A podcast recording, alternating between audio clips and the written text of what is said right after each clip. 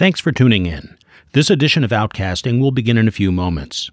Outcasting is produced by Media for the Public Good, formerly WDFH Westchester Public Radio, non commercial, non profit, and volunteer powered. One of the things that makes a show like Outcasting possible is financial support from listeners like you. Please visit us at mfpg.org and click on Support to make your tax deductible contribution. And connect with us on Facebook, Twitter, Tumblr, and YouTube at Outcasting Media. And now, Outcasting.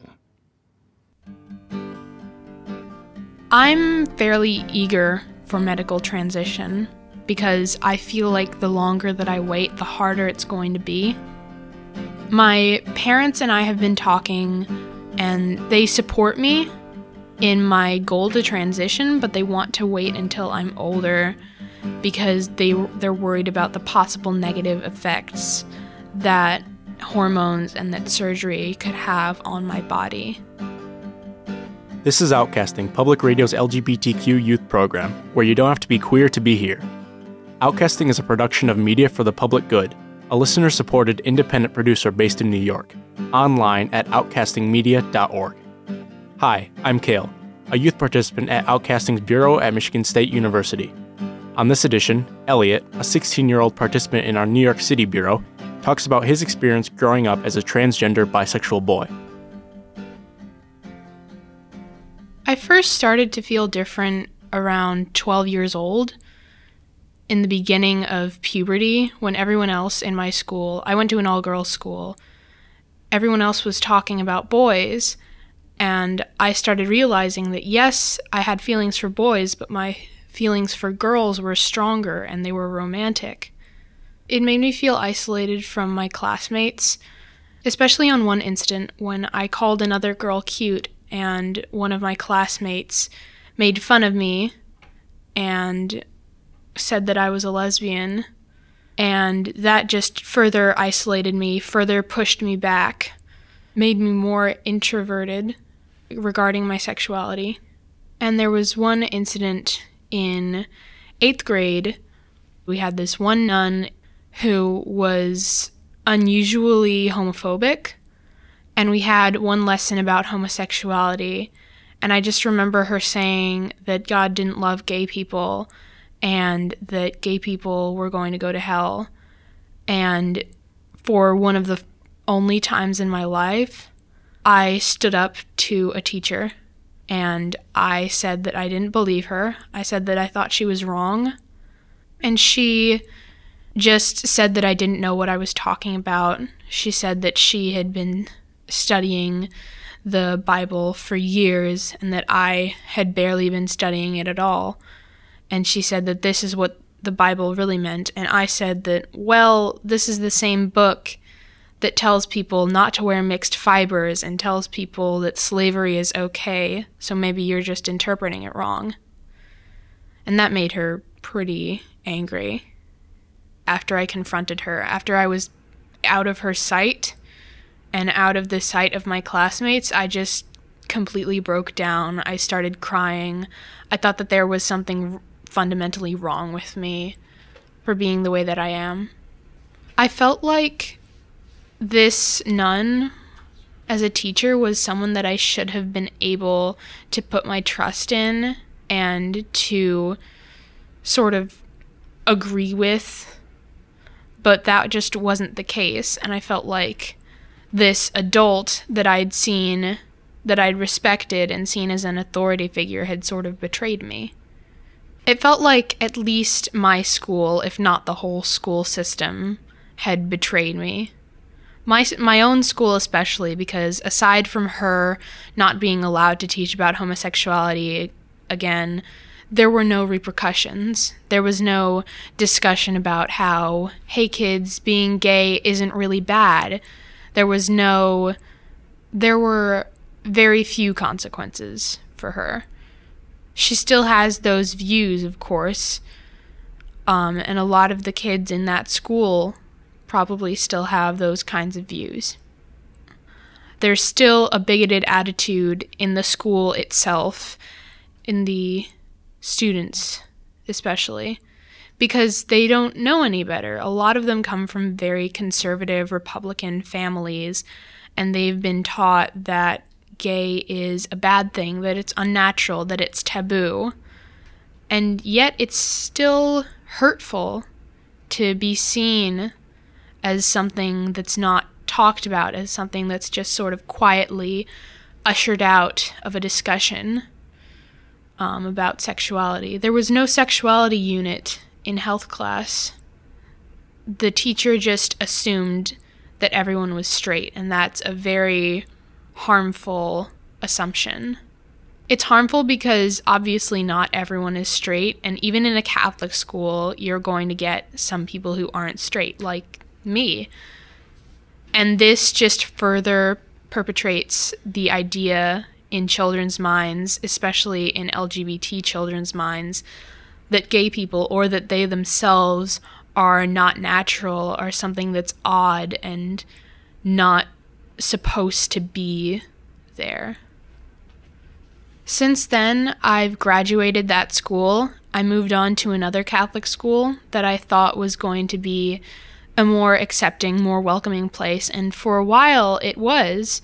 I came out as bisexual to my friends in March of 2014, and they were all very accepting. They just, it just wasn't a big deal to them because it was unlike my middle school, it was an Upper East Side school. It was in Manhattan. So there was a more diverse community there.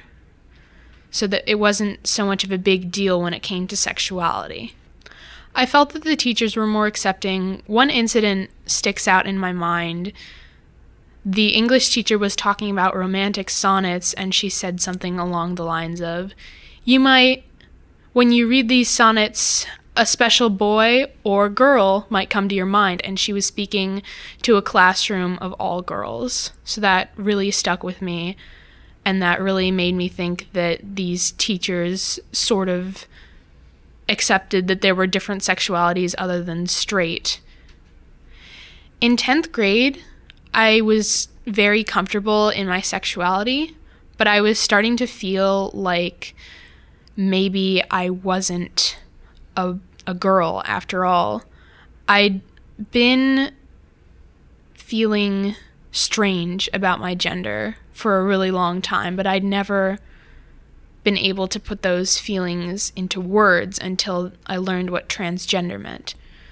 I can't remember what age I started to feel like maybe there was a disconnection with my gender, but I'd have to say, if I had to pick a time, I'd say maybe early elementary school when I pretty much only played with the boys and I didn't like being told that something was or wasn't ladylike. I was comfortable wearing dresses, but I just didn't identify with my female peers.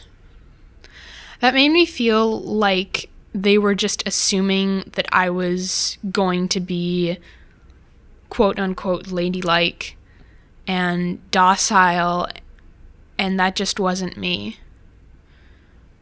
I was at least when I was a child, I was very high energy and I was never I was never docile or demure or particularly delicate.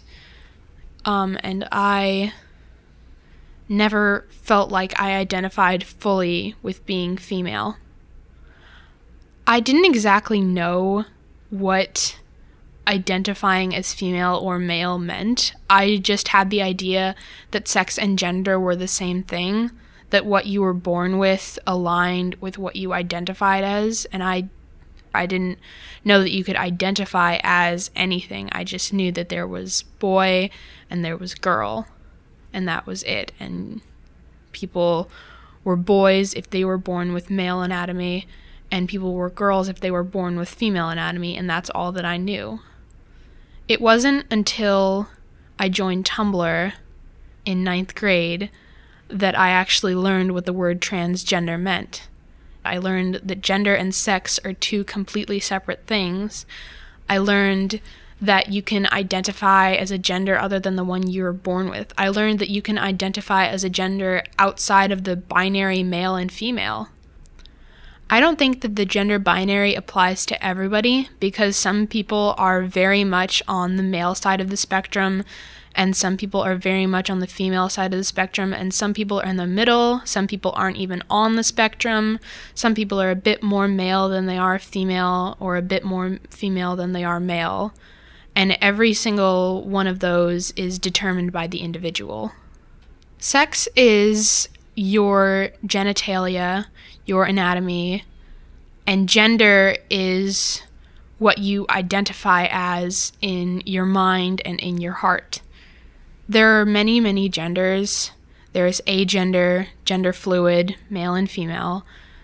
And a person can identify as any of those regardless of genitalia or anatomy. In many cases, sex and gender are aligned, but in maybe just as many cases, they are not aligned. That can create tension within yourself, between you and your family, between you and your friends, between you and authority figures because some people are not very accepting of transgender people. Some people don't accept themselves and live completely in the closet for their entire lives, and I don't think that's that's not a happy way to live. That's not the ideal way to live. The ideal way to live is being comfortable and happy with yourself. When your gender doesn't align with the one that you were assigned at birth, that can create a lot of tension and a lot of inner turmoil. Uh, for for some people, it's more than others.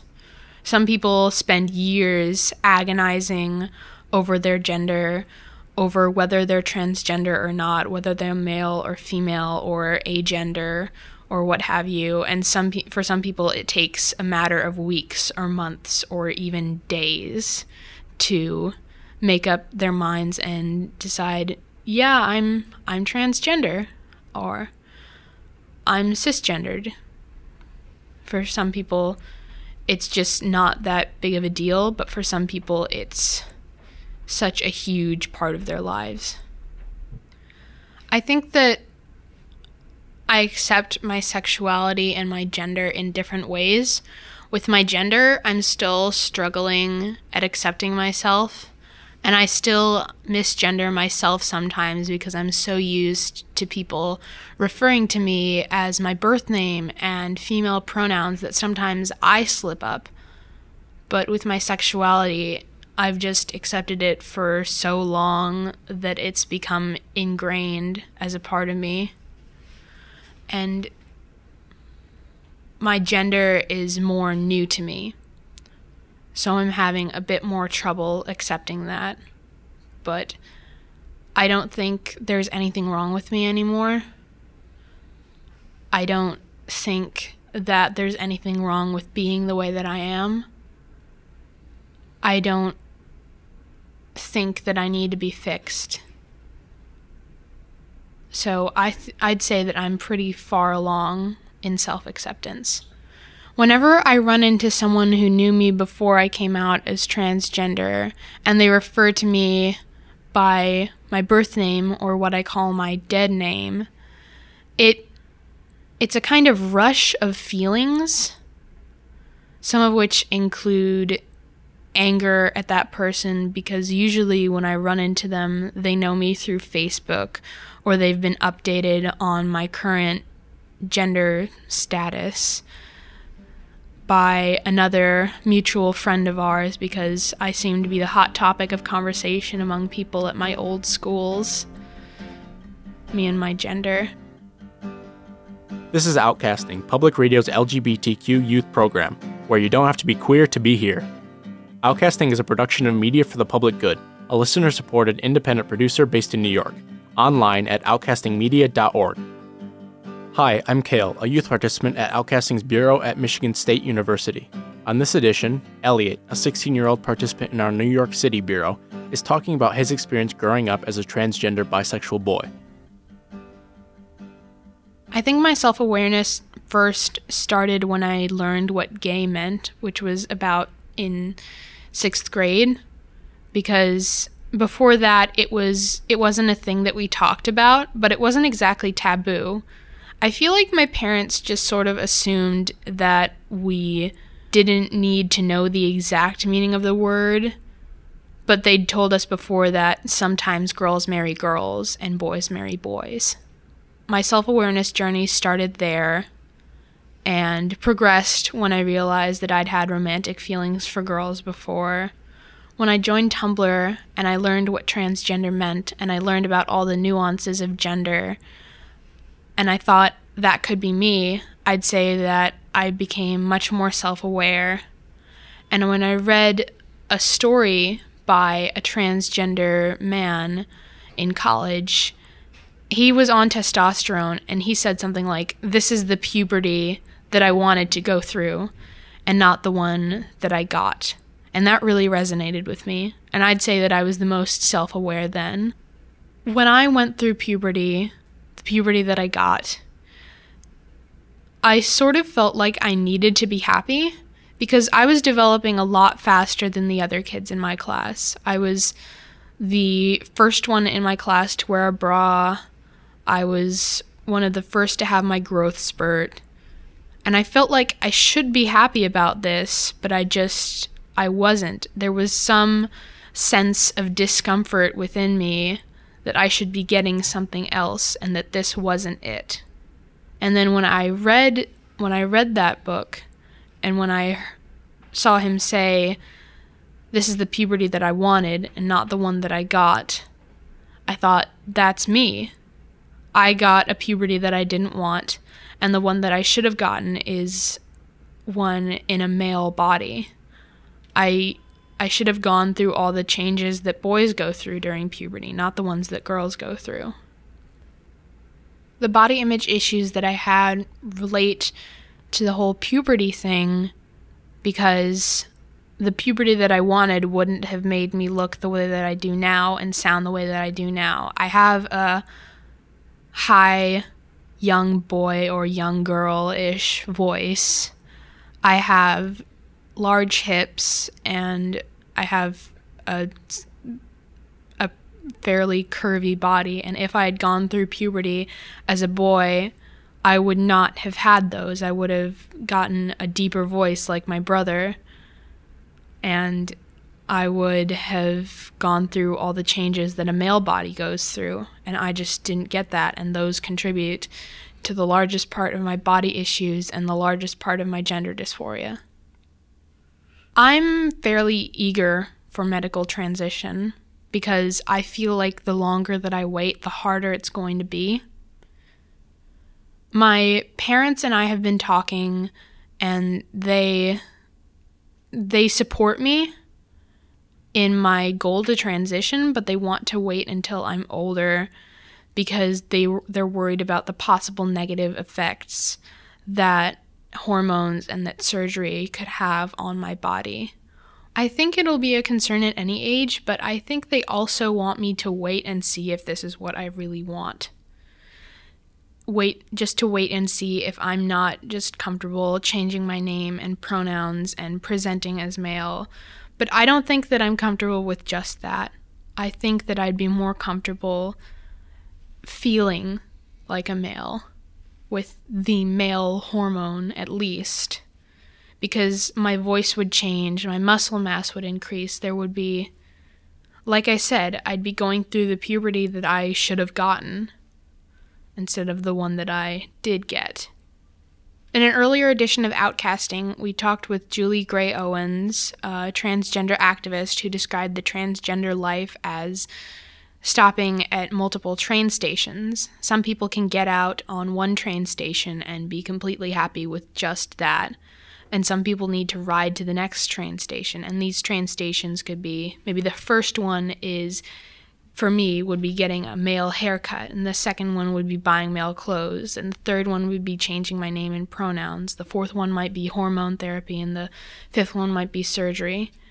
And i think that i've i've passed the third stop already i'm looking to get to the fourth stop and I think that might be enough for me.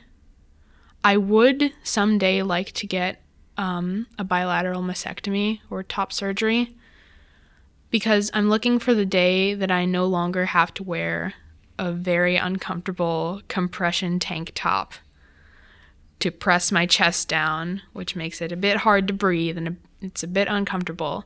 But I'm looking forward to the day that I can wear a tank top, a male tank top, and not have to worry about people staring at me because I have a female body. For some people, stopping at an, a quote unquote early station is just enough for them. Just maybe changing their name and um, going by different pronouns would be enough, and then taking small additional steps until they feel comfortable, like wearing accessories of their preferred, of their identified gender. For them, that would be completely valid and perfectly fine and a great way to live a transgender life. But for some people, it's just that every person has different needs. And I have different needs than people who just want to change their name and pronouns. And I also have different needs with people who want all, every single surgery top surgery, bottom surgery, every way of living a transgender life, whether it's just changing your name or going through the full medical transition, going through all the surgeries, all of those ways are completely valid. I think if you're transgender, you shouldn't let anyone tell you that your transition isn't valid and that your gender isn't valid for how many steps that you've taken to transition, as it were. The ultimate authority on your own identity is yours because no one else can say you're straight or you're gay or you're trans or you're cisgendered without your sort of consent and without your stating that no one can determine for you what you are. I think it is an assault on your dignity when someone either assumes or just outright says that you're one thing when you're another. I would be very offended if someone just came up to me and said, You're straight and you're not bisexual. And I would be just as offended if someone came up to me and said, You're not really transgender, you're cisgendered. I'd be very offended because I feel like that's invalidating my experiences and the oppression that I've gone through and the struggles that I've had to face. I've dealt with depression and I've seen multiple therapists. One of the causes of my depression was just how isolated I was in middle school due to my sexuality. I was partly isolating myself because I was afraid that if people found out, they'd just mock me and laugh at me and not want to interact with me at all. So, to sort of protect myself from that, I isolated myself. But another facet of that is I would get really disoriented when I'd look in the mirror and I'd see a girl. And at that point, I didn't really know that I was really trans, that I was really a boy. But it was still a very disorienting feeling to look in the mirror and see something or someone that's not you and it makes me feel sort of like I'm not real. It makes everything feel very surreal. Like I'm looking in the mirror and the person I see isn't me. What does that what does that mean? I think it's both a depressing feeling and a very strange, again, surreal feeling. It makes you feel like first of all, it makes you feel like you can't ever achieve this image of yourself that you have in your mind.